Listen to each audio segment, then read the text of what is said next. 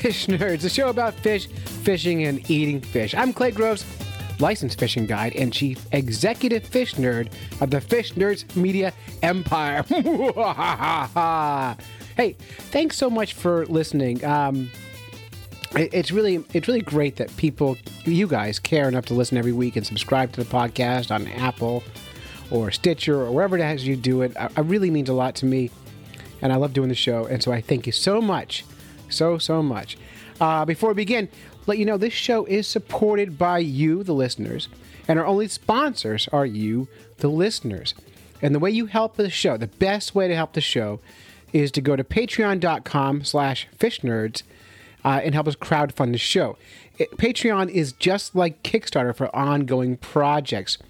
So we're asking listeners to give us a dollar an episode to keep the show going. It's four bucks a month. So if you think this show is valuable, if you enjoy it, if it makes you laugh, smile, think about things differently, uh, whatever, entertain you for an hour, and that's worth a dollar, we're asking everybody to put a dollar in the hat. And if, if you know, if we could get all the listeners to put a dollar in the hat, I can make my living making this podcast. And I'd have enough money to pay my poor correspondents, my poor, poor correspondents, pay my editors, pay for better equipment, and all the things that we need to do. Uh, if you give us $1 an episode, $4 a month, I'll mail you a decal and I'll thank you, and you'll be in our fishy prayers. If you give us $2 an episode, I'll mail you a decal. You'll be in our fishy prayers, and I'll give you a Fish Nerds hoo rag. If you give us $5 an episode, you get all those things plus a Fish Nerds hat or beanie.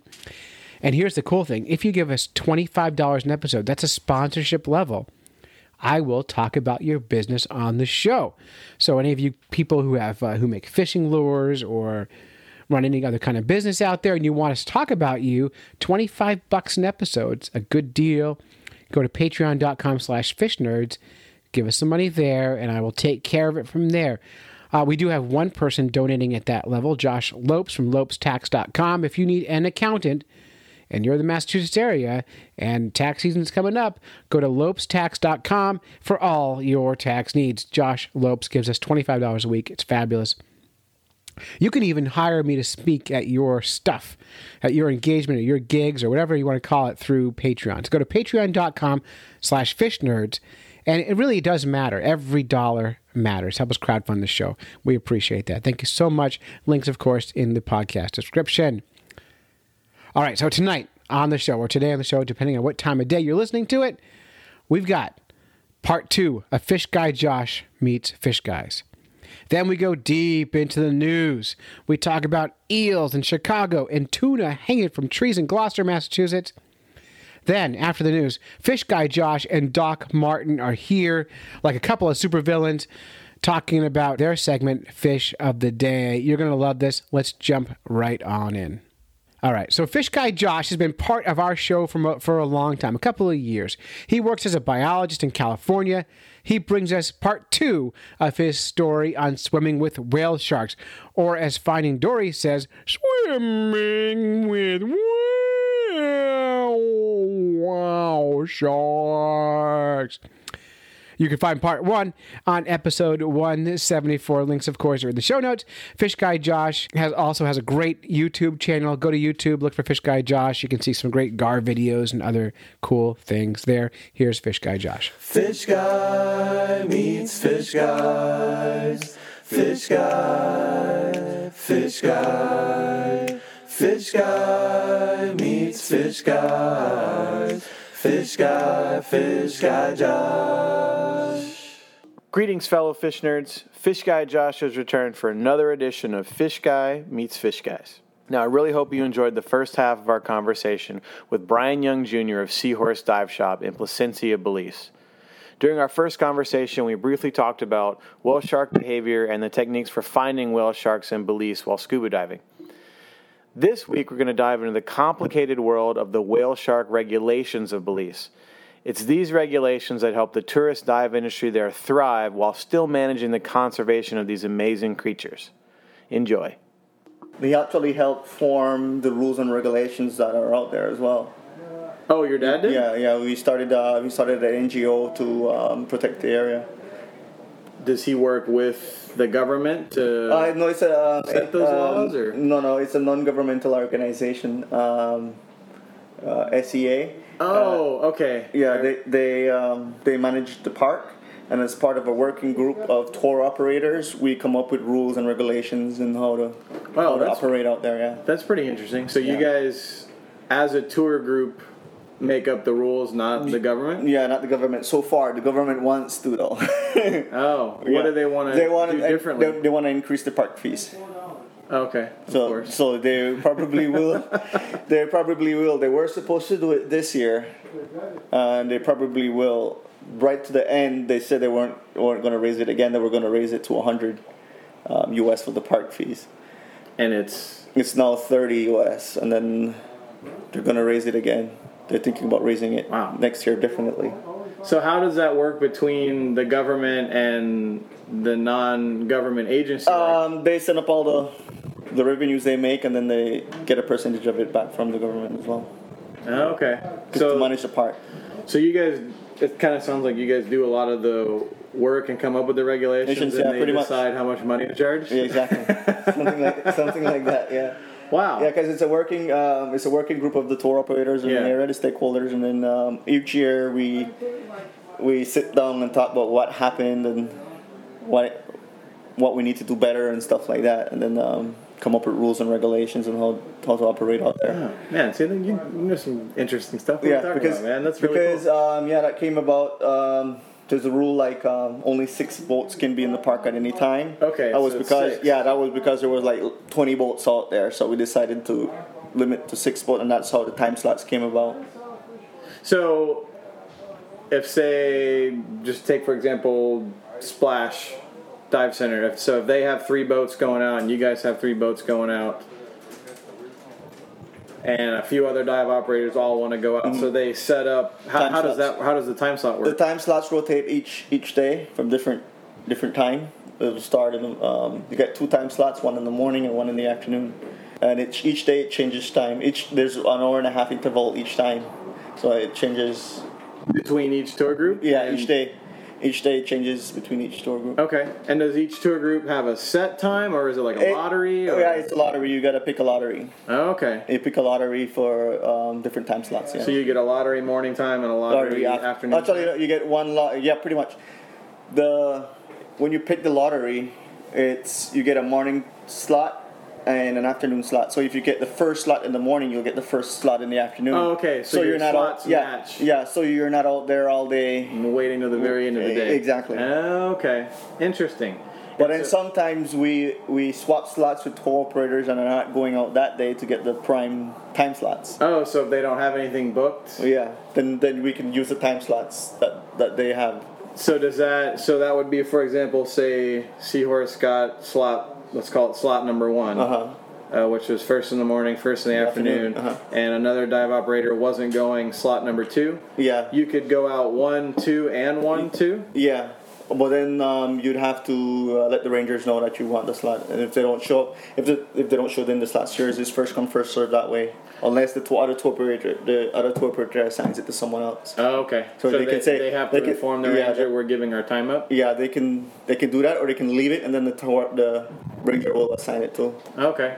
someone out there. Now with the with you guys sort of being the group of tour operators developing these guidelines, do you guys utilize like any um, university or science scientists to perform any data or work, yeah, work used to um, in the in the in the early days, they used to used to be um, Will Heyman used to do some research out there as well as um, can't remember her name now. They used to do um, um, tagging of the sharks and stuff, and that's how Oh, we know they're up and down the Barrier Reef and where they go after they go from. And they would, I guess, give you information. They would give us And that would information, and- yeah, in that way. Yeah, in that way as well as SEA also does some research out there as well. Okay. and fish count and stuff like that. And how does does SEA get funded? They get Uh, what does it get, what does it stand for again? um, Southern Environmental Association. Southern Environmental Association. Yeah, they they get fund basically from donors and um, the amount of money they make from the government don't, doesn't cover all their costs. Oh, okay. So they get funded from donors and stuff like that. So SEA makes up all the rules and does the regulations. Uh-huh. Only for that part. We that we part. only that for that part we get a say in there. The rest of the parks are solely managed by them. Okay, and how much? How what percentage would you say of park fee profits does SEA get versus have the government? I have no idea. Have Okay. that, that's internal. I have no idea. and I'm guessing the fact that SEA lets the government take the profits. They, they don't let. the It's, it's in the law. Basically, it's a Oh, law okay. So, that, but the government has agreed to let you guys for now Well, that, that will. do most of the regulation or make up most of the yeah, most of the regulations. And they much. just kinda through use- SEA. It's a working. SEA makes the regulations. We, as a working group, consult with them. Oh, okay. So you guys aren't part of SEA officially. Officially, no. You're sort of like a council Yeah, working group, and then SEA makes the decisions pretty much. based on what they find and what you guys yeah, suggest. Suggest, yeah. Oh, okay. And then the government has the final. I'm guessing has final, the final, final say, yeah, because they have to see if it's the regulations we we put forward are legal. Okay. Yeah, if it's not breaking any laws or illegal. Okay. Hmm. That's pretty interesting. And how do you think your regulations fare versus like, uh, say, in like like other parts like in Mexico where they do whale sharks? Like, do you guys ever compare Yeah, they, what uh, they see? Back in the early days, there used to be um, a whale shark working group with, I mean, uh, whale shark comes with everybody from Honduras, uh, Mexico, um, and Belize. They had once. They had it here once. I think they did it in Mexico a year and in Honduras the next year, where they discuss different procedures and stuff, and we share ideas and, and stuff Yeah. like that. Because I, I mean, I've heard that you guys are um, above and beyond as far as the regulations go. Like I've heard you guys. Yeah, it's, it's it heavily pretty well. regulated. Yeah, but um, I think I mean, in a good way. you yeah, know. um, I think Mexico does a really good job as well. Yeah. I think so. Cool. At um, the whole bunch. Very interesting.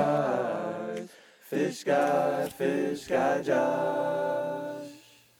All right. Hey, thanks, Josh, so much for being part of the podcast.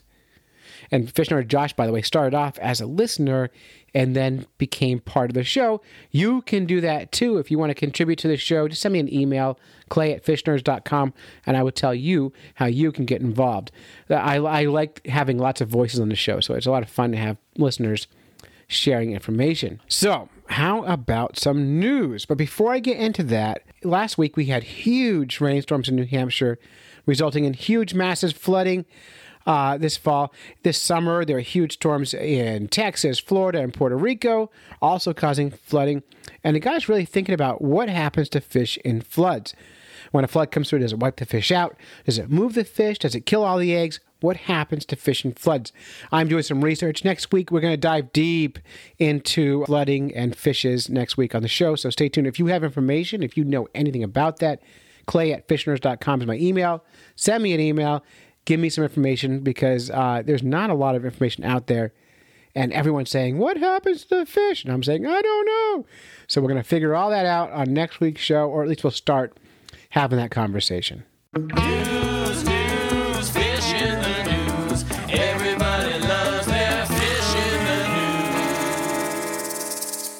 Hello, uh, I'm here with Captain Sean Tibbetts from MaineTunaFishing.com for a really important news story.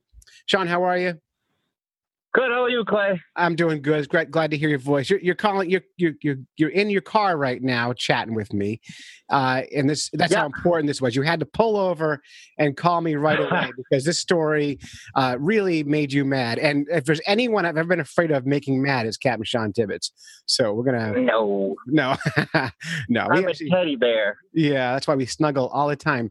Um, but this is actually a really Oh. cool, interesting story. So this is from NECN, and the headline is "Fishy Story: Headless 400 Pound Tuna Found in the Woods." And this is not a Halloween story. This is a for real, for real story.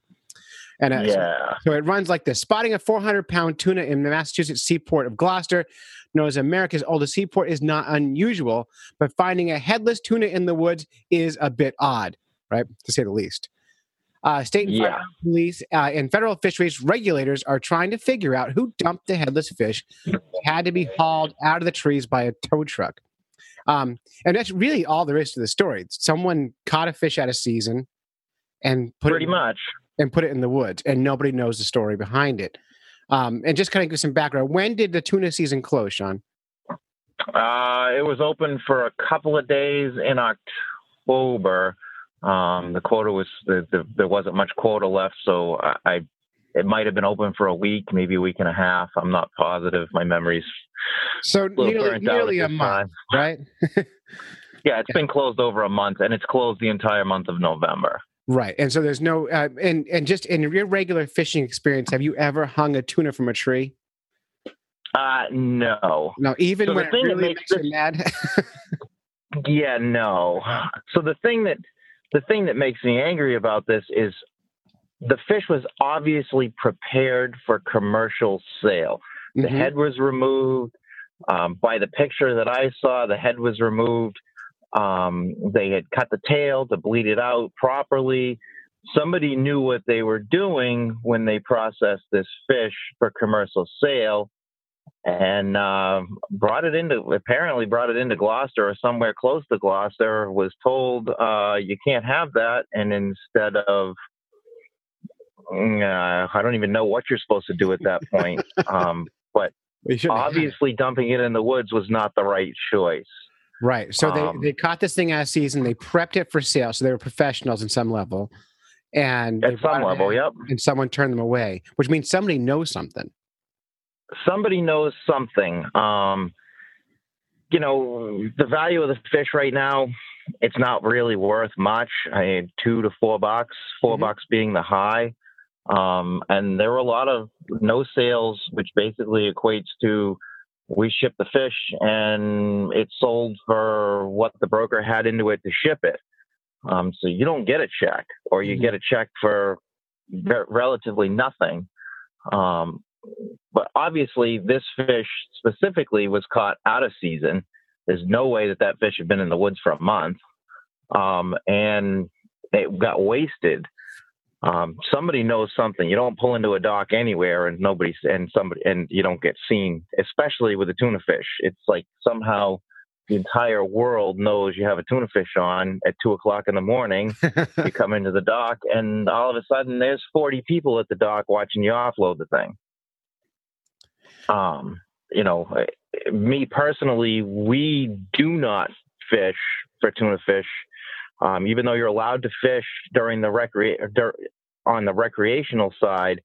In the closed commercial season, um, you're allowed to keep recreational sized fish, and you're allowed to catch and release giants. We personally do not. Um, we that that resource is entirely it's too precious to us to even target those uh, fish. I prefer to leave them alone, let them grow, and uh, we'll go at it again next year or go at it again when the season opens up again. Um, you know, somebody knew some, somebody knows something somewhere, and uh, that should never have happened. No, it shouldn't. And, and one of the things I, whenever I see poaching going on or these kind of out of season fishing going on, and it gets in the in the national news, I think it's bad for the entire industry because people, somebody will take this and reflect it back on all fishermen. All tuna fishermen do this Exactly. And I think that's the most harmful thing, and not just the dead fish, but like now there's people going to be more against fishing and more against what you're doing, and and that's kind of troubling as well.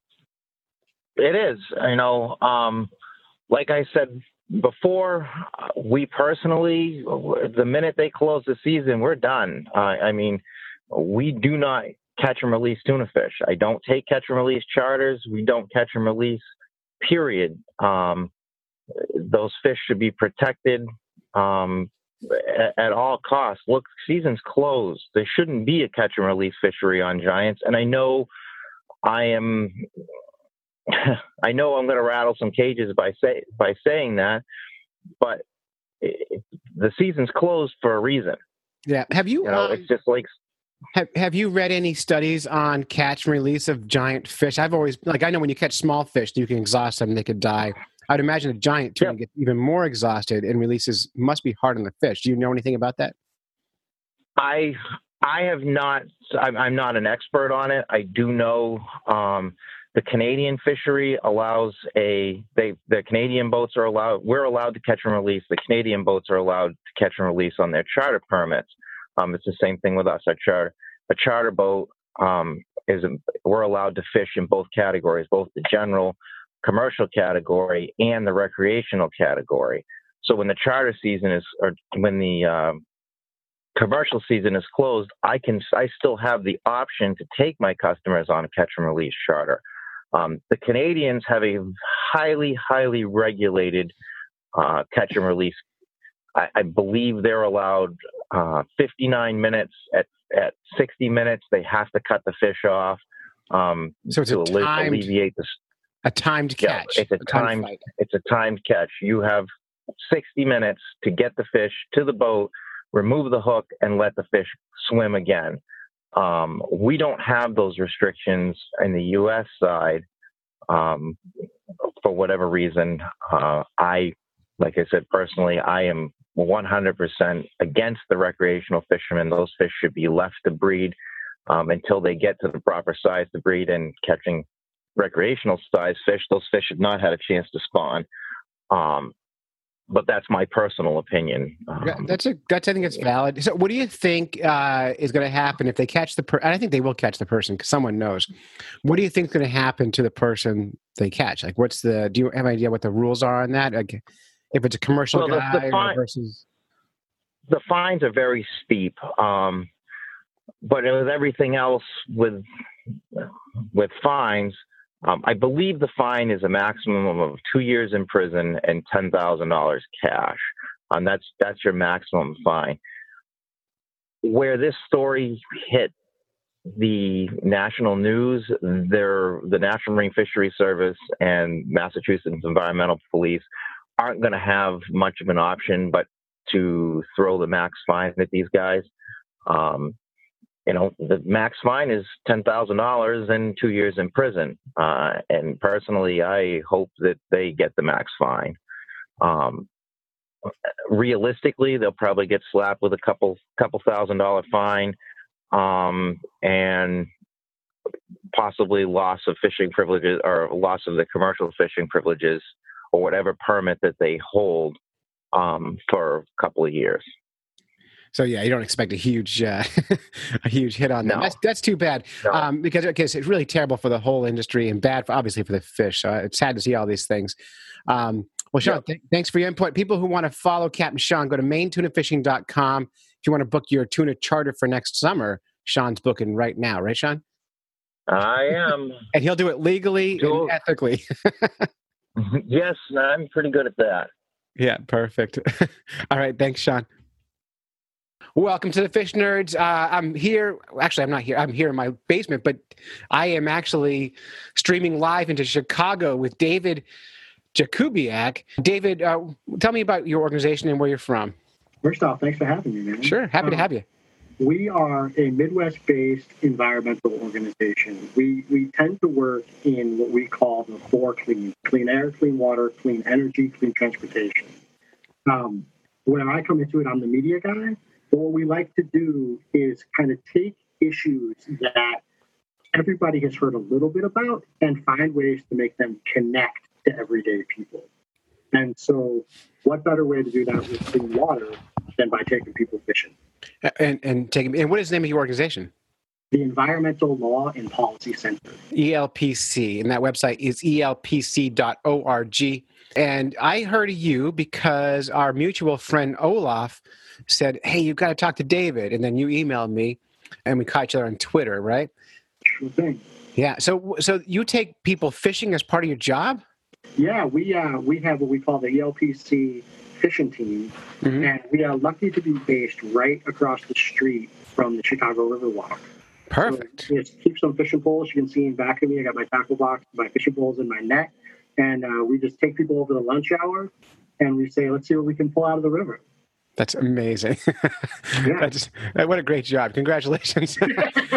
do you do you, is it your do you own the no, you're the media guy, but this is a bigger organization. Yeah, we we are a. I mean, we are a pretty serious law and policy shop, but we do we are allowed to have some fun as long as we're showing results. Yeah, well, you know, there's a lot of good evidence that fun leads to results. If you want to get people on your team or to support your policy and they're having fun with you, they're more likely to support it. You know, if you can do an environmental law in a way that is shows it's fun, you win, right? Absolutely. And you know, here in Chicago at least, and there's a lot of cities and communities around the country that have a similar experience. You have a waterway that has a really bad reputation locally because of historical pollution that occurred there. Right? I, I grew up in central Massachusetts and you know, they play Love That Dirty Water every time the Red Sox win. Right? Mm-hmm. Chicago is the same thing. We have a waterway that literally threads through the entire city that a lot of people for a long time considered an open sewer. And the reason for that is that our sewer system was designed, we literally reversed the river to flow towards the Mississippi River to carry sewage and industrial waste down into the Gulf of Mexico. Gross. That's disgusting. So then we got the, the Clean Water Act, and a bunch of people started saying, let's see if we can do better with the river. And it was actually just a couple of years ago, we finally got the local sewer district. It's called the Metropolitan Water Resource Reclamation District. It finally started discharging its or, or disinfecting its effluent before it discharges it into the river.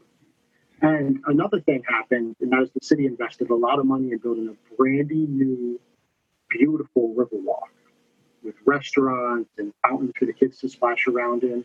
And what that people closer to the river than they'd ever been before. Well, it's, it's interesting. I'm going to stop you for a second.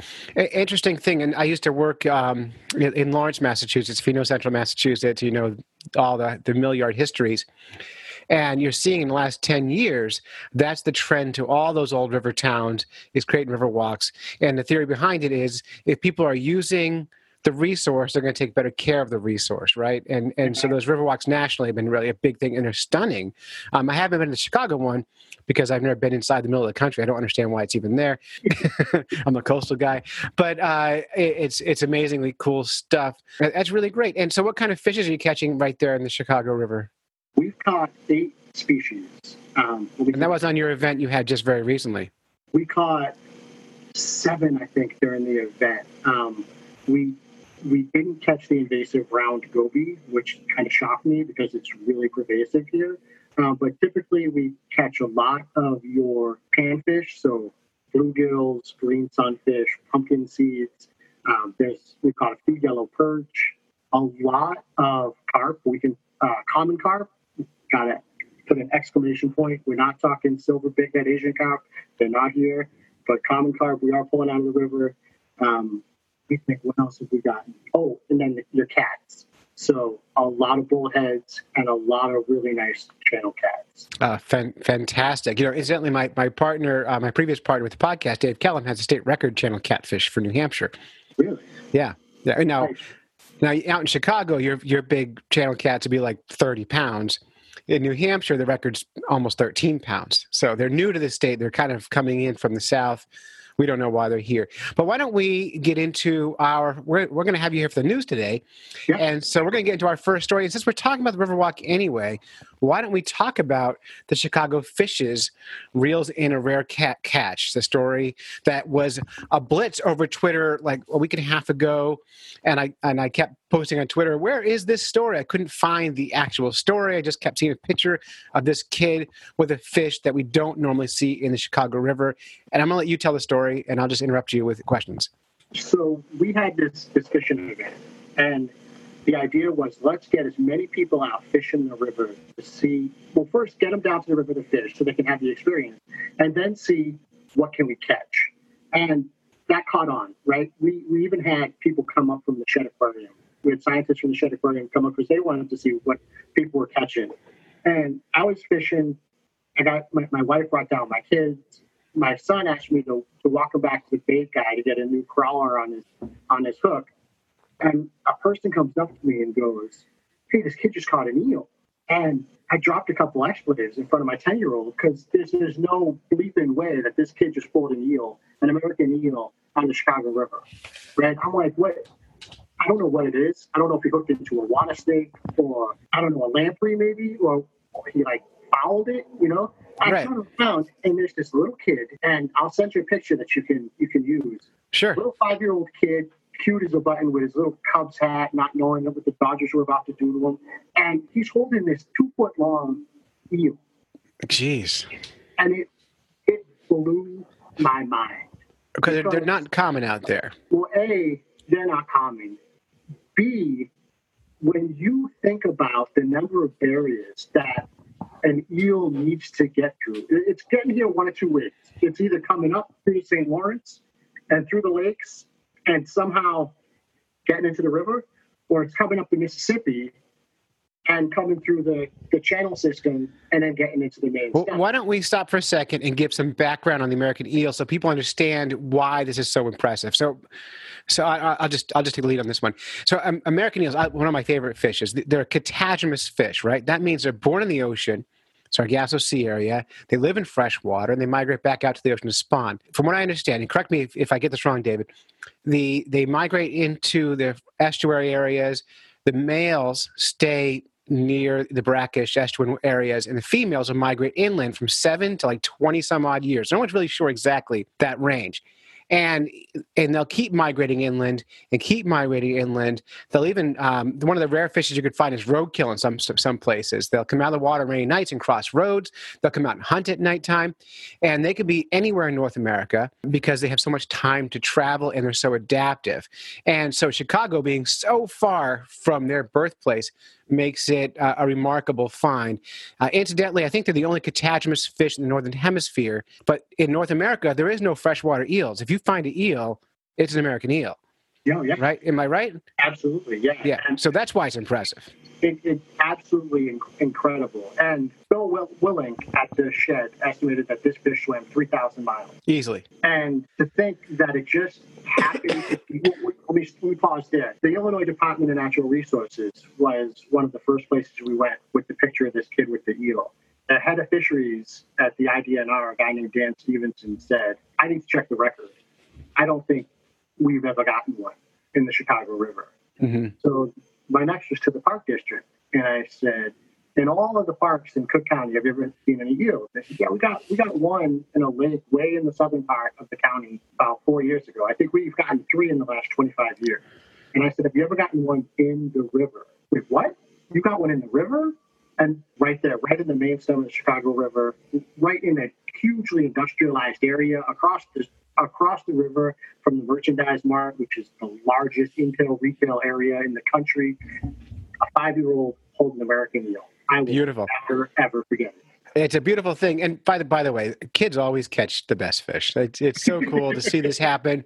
I would rather see that kid catch the fish than any adult like cheering about it because that means more. It, it, it- bigger impact. Now, it's not. I, I did a little Google search on this. Um, there are some evidence of these fish being caught in Chicago in 2014, 2013, but their numbers are. They're not measuring them in their studies. They're not seeing them in their in their shocking inventories because they're not they're not all together. Just like one fish here and there. So it's it's really like a one in a million catch. Yeah, and just happened to be looking for a crawler on Friday afternoon. Everyone's looking for a crawler on a Friday afternoon. Hey, uh, so did they, they they caught it? They photographed it. They released it.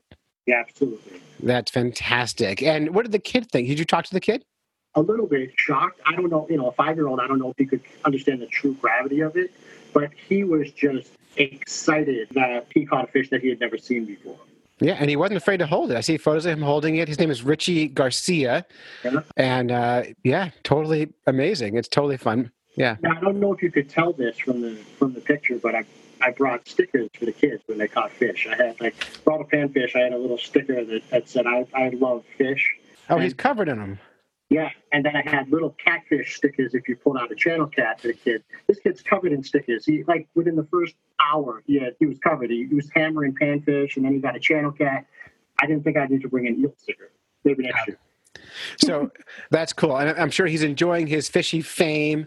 Um, but I, I, that what struck me about this, besides just catching the fish, I'm not totally surprised to see an eel in Chicago, but was surprised to see how it lit up Twitter that day. I, I that that I found more shocking than just some Chicago eel making a big deal on Twitter. So I thought that oh. was really fabulous. I think this this underscores, and I hope that when you do get out there, I can I can take you out on the river. When we pull a fish out of the river, we still hear more often than not. Holy crap! There's fish in there. So the fact that somebody pulled an eel out of that river, I think, is unique and rare and jarring enough that it made people who would never ever think of an eel being in our waters pay attention. That's fantastic. Uh, it's really it's really cool. Now you said you're from Central Massachusetts. Yes, Where, you- where, where what town? a little town called Grafton, Grafton, and that's and that's in that. So like uh, south of Worcester. So like near the Holyoke, Worcester, and there's uh, all the old mill towns down there. Now I, I used to work in central Massachusetts and then just outside of Boston as well. And I was always shocked that people weren't fishing all those urban rivers. And everywhere I travel, I'm like, why aren't those rivers full of people fishing? Because all these cities were built around rivers that were good fishing places historically. And and so it makes sense that people are fishing in the Chicago River and in you know whatever rivers running through Holyoke or Worcester or Lawrence or these big rivers are full of fish. And like you said earlier, since the Clean Water Act, you know it's, it's better quality water. The fish are better quality. It's more fun. It's cleaner, and I don't know. It's amazing. Even I was walking around Manhattan um, recently, and and I grew up on Governor's Island, right in in I fish off uh, in the Hudson Bay there. But I was walking down, and there was nobody fishing, and I couldn't believe the fish is full. The water's full of bluefish and full of other fishes, and nobody's out there fishing. There's tens of millions of people, and we could have these fish nerds could be everywhere, and they're watching TV or something. I have no idea. I think I think it's going to pick up in Chicago. I think we're really turning some people onto it. You know, Sure. the other thing is the just the diversity of fish that are in the waterway is exploding. yeah. How many species of fish in Chicago? Do you know? I think there's 27 different species that they've shocked in the Chicago River. In that river. Yeah. Right. Yeah, Um, statewide, you've probably got um, in Illinois, you probably have over 212 or something. Last time I checked, we've in New Hampshire, but just as a comparison, we only have 48 uh, in the whole state. So, not the diversity that you guys got in the Midwest, um, which is remarkable. Well, and what's what's interesting about the river when they first shocked the river, I think this was back in the 70s. They only found five species of fish, and so to know that there's that many more species there now. I saw another story this week um, about the Illinois River, which is, historically was a fantastic fishery um, that was destroyed by industrial waste and sewage and, and everything.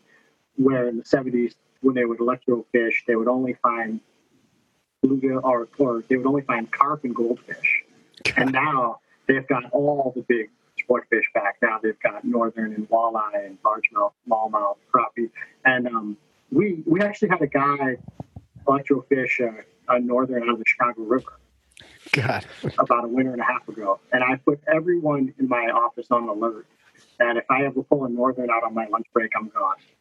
It's over. It doesn't get any better, right? that's right. That's right. Game over. All set. All right, David. Thank you for bringing us that story. That's fantastic. Special thanks this week in the news goes to Captain Sean Tibbetts from MaineTunaFishing.com.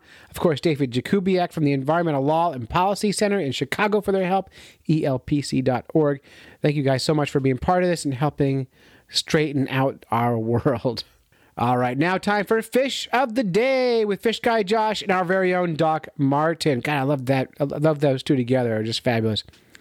We're going to learn about carp and goldfish this week, and then next week will be part two. This is only part one of of uh, fish of the day. Enjoy. Greetings, fellow fish nerds. It's time once again for another episode of Fish of the Day. Today we're going to break down good old common carp and goldfish. And in order to do that, let me properly introduce you to the real talent behind this segment, Doc Martin. Oh, good. So the bar's set way too high. if I had known that, maybe Well, this- I would have worked a little bit harder, I think. Well, this, you know, this segment derived from your original segments on Fish Nerds. So, you know, you're the I'm the, you're the real meat and potatoes of this segment. whether I like it or not, huh? All right. That's right. oh, that's funny. Okay. Um, Uh, so how's it going? I am exhausted right now, even though I'm Okay. on break. So, but otherwise, things are good. I just have a lot going on. Um, but two days of break gives me a little bit of time to do not teaching related things, which is nice. Except I have a whole Okay. stack of 120 papers to grade, so I get to do that this weekend. And and your your uh, your aquarium uh, lab is going full bore now too. Correct? Yes, my um, aquarium microcosms are officially set up, and I think they've been running for three days now. Um, Sweet. we only had one minor crisis uh, at midnight on the first day. Um, something went wrong with the pipes, and I got a very panicked call from my graduate students. And it turns out it was fine. They just something got unhooked a little bit wrong, so the flow wasn't turning over like it ought to, and that got Yeah. fixed in two minutes. Um, but I was very, I was very concerned for like 30 minutes until they got back to me saying it was fine. So that was fun. Yeah, I I can guarantee I will feel any and all pain of any post you ever make about your your system because yeah, uh, majority of my work is in my makeshift aquarium lab, and uh, the majority of my uh, my manpower comes from me and high school students. So yeah, Yeah. we're all, we're always we're always falling into fun little uh, problems to deal with. And there's always fun little problems to deal with for sure. Always. but right now, That's I'm what happens when something runs constant. Oh yeah, no kidding. But I'm just really pleased with how quickly, really quickly, things have gone together. Um, I think I got the grants to fund that. The money came in February of this year, and now we're putting our first experiment in within a year. So that's not so bad.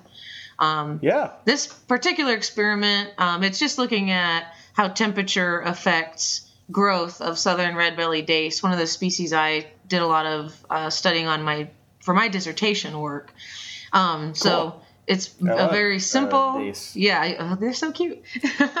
but it's a really simple study with some very predictable, I would think, outcomes. So not any groundbreaking science by any means, but it's a great way to make sure is the system working? Can we keep things alive in it for a- Exactly. a long period of time? Um, Exactly. so it's a nice little pilot study, and so far, day three of three, we're good to go. Cool. I, I look forward to, to seeing how it progresses. I could I could nerd out and talk about fish systems all day, we could. That's a whole but I other won't for yeah for sake of this segment going too long. I won't, and I will shift gears into our fish of the day. Um, common carp with a Mm-hmm. little dash of goldfish today. You got it. Yes, and, And, uh, I have to do the goldfish because I'm. We're gonna go through some of the mundane details. Well, maybe not mundane. I think they're very exciting, but maybe mundane to those that aren't into it. To build up to my super exciting, fun fact about these guys, but I'm gonna save that until the end. So you have to be in All right. suspense the whole time. All right, I'm at as a fish nerd and an aquarist nerd. I'm at I'm already on the edge of my seat. So let's let's dive right in. All right. So um, the carp and the goldfish, they're in class Actinopterygii, which is the rayfin fishes and also fun to say. So the actin, that prefix, is a Greek origin that just means ray or thunderbolt or beam. And then the pterygii, which has a silent P like pterodactyl, not the same thing, although close because it does from come from Greek and it comes from um, a mixture and kind of twist on the pteryx, which means wing. So pterodactyl, Actinopterygii, you have ray finned fishes. So there you go. Okay, and then that, um, that totally makes sense when you explain it like that. yeah. So I know uh, there's a couple of the fish nerd fans out there that always get on my case about using Latin and Greek. So uh, a little bit of extra bonus material for them to mull over, I guess. And, and it's it's pretty badass. It's like rayfin fishes, aka thunderbolt pterodactyls. yeah, well, thunderbolt wings, right? Heck yeah, absolutely. Uh, Um, that would be that would be a great way for me to remember that uh, if I were back in undergrad in my fishes class because I used to always come up with little fun facts and rhymes to help me remember my uh, scientific names when I had a test. Oh yeah, and and I God, yeah, ichthyology. That's where they really uh, beat those into you, right? yeah. Yep. and so I always broke it down just like I do now, and that helped me a lot when I was a student Yeah. for sure. Totally. um, so from class Actinopterygii, we're going to go into the order Cypriniformes and then the family Cyprinidae. So those two sound the same. One's an order, one's a family. Um, again, from Greek, the Cyprino kind of prefix there just kind of means um, gold, goldish. Um, and then or goldfish, and then the end, the formies, just means shape. So it's literally it's goldfish shaped fish, which is kind of funny. Shaped fish. and most of us know what a goldfish looks like, and it's like, yeah, okay, that could be some of those fishes and say cypriniformes. There's a, a big order though, so it covers a lot, a lot of different Yeah. ones. Um, I have a question for you. I did not know this. How many species of carp exist in the world? Well,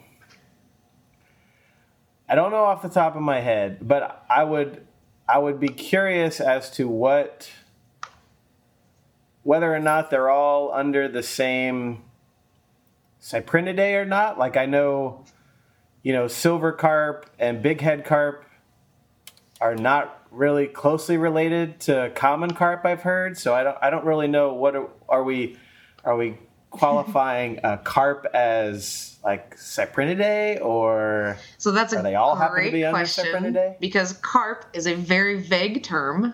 It means lots of different Very. things. it's like Um, it's like perch? right. Well, isn't most things aren't most things perch? Yeah. um, but for this one, I was thinking mostly what most, especially fishermen, would colloquially refer to as something as a carp. Um, most of those are going to fall under family Cyprinidae, but they are not all in the same genus. If that is Okay. helpful. I mean, off the top of my head, I can think of, at least in the U.S., maybe five. But I know there's like the those gigantic carp that I've seen on monster fish out in uh, in Thailand.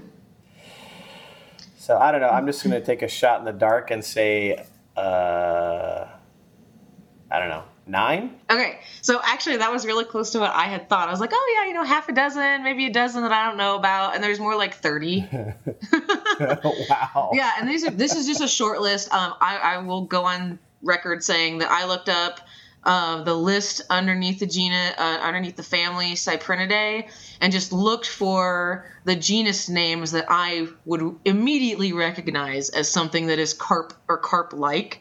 And then I just copied Okay. and pasted that list. And so most of them are in the genus Cyprinus, which the common carp is um, Cyprinus carpio. There's a few different. carpio. Yeah.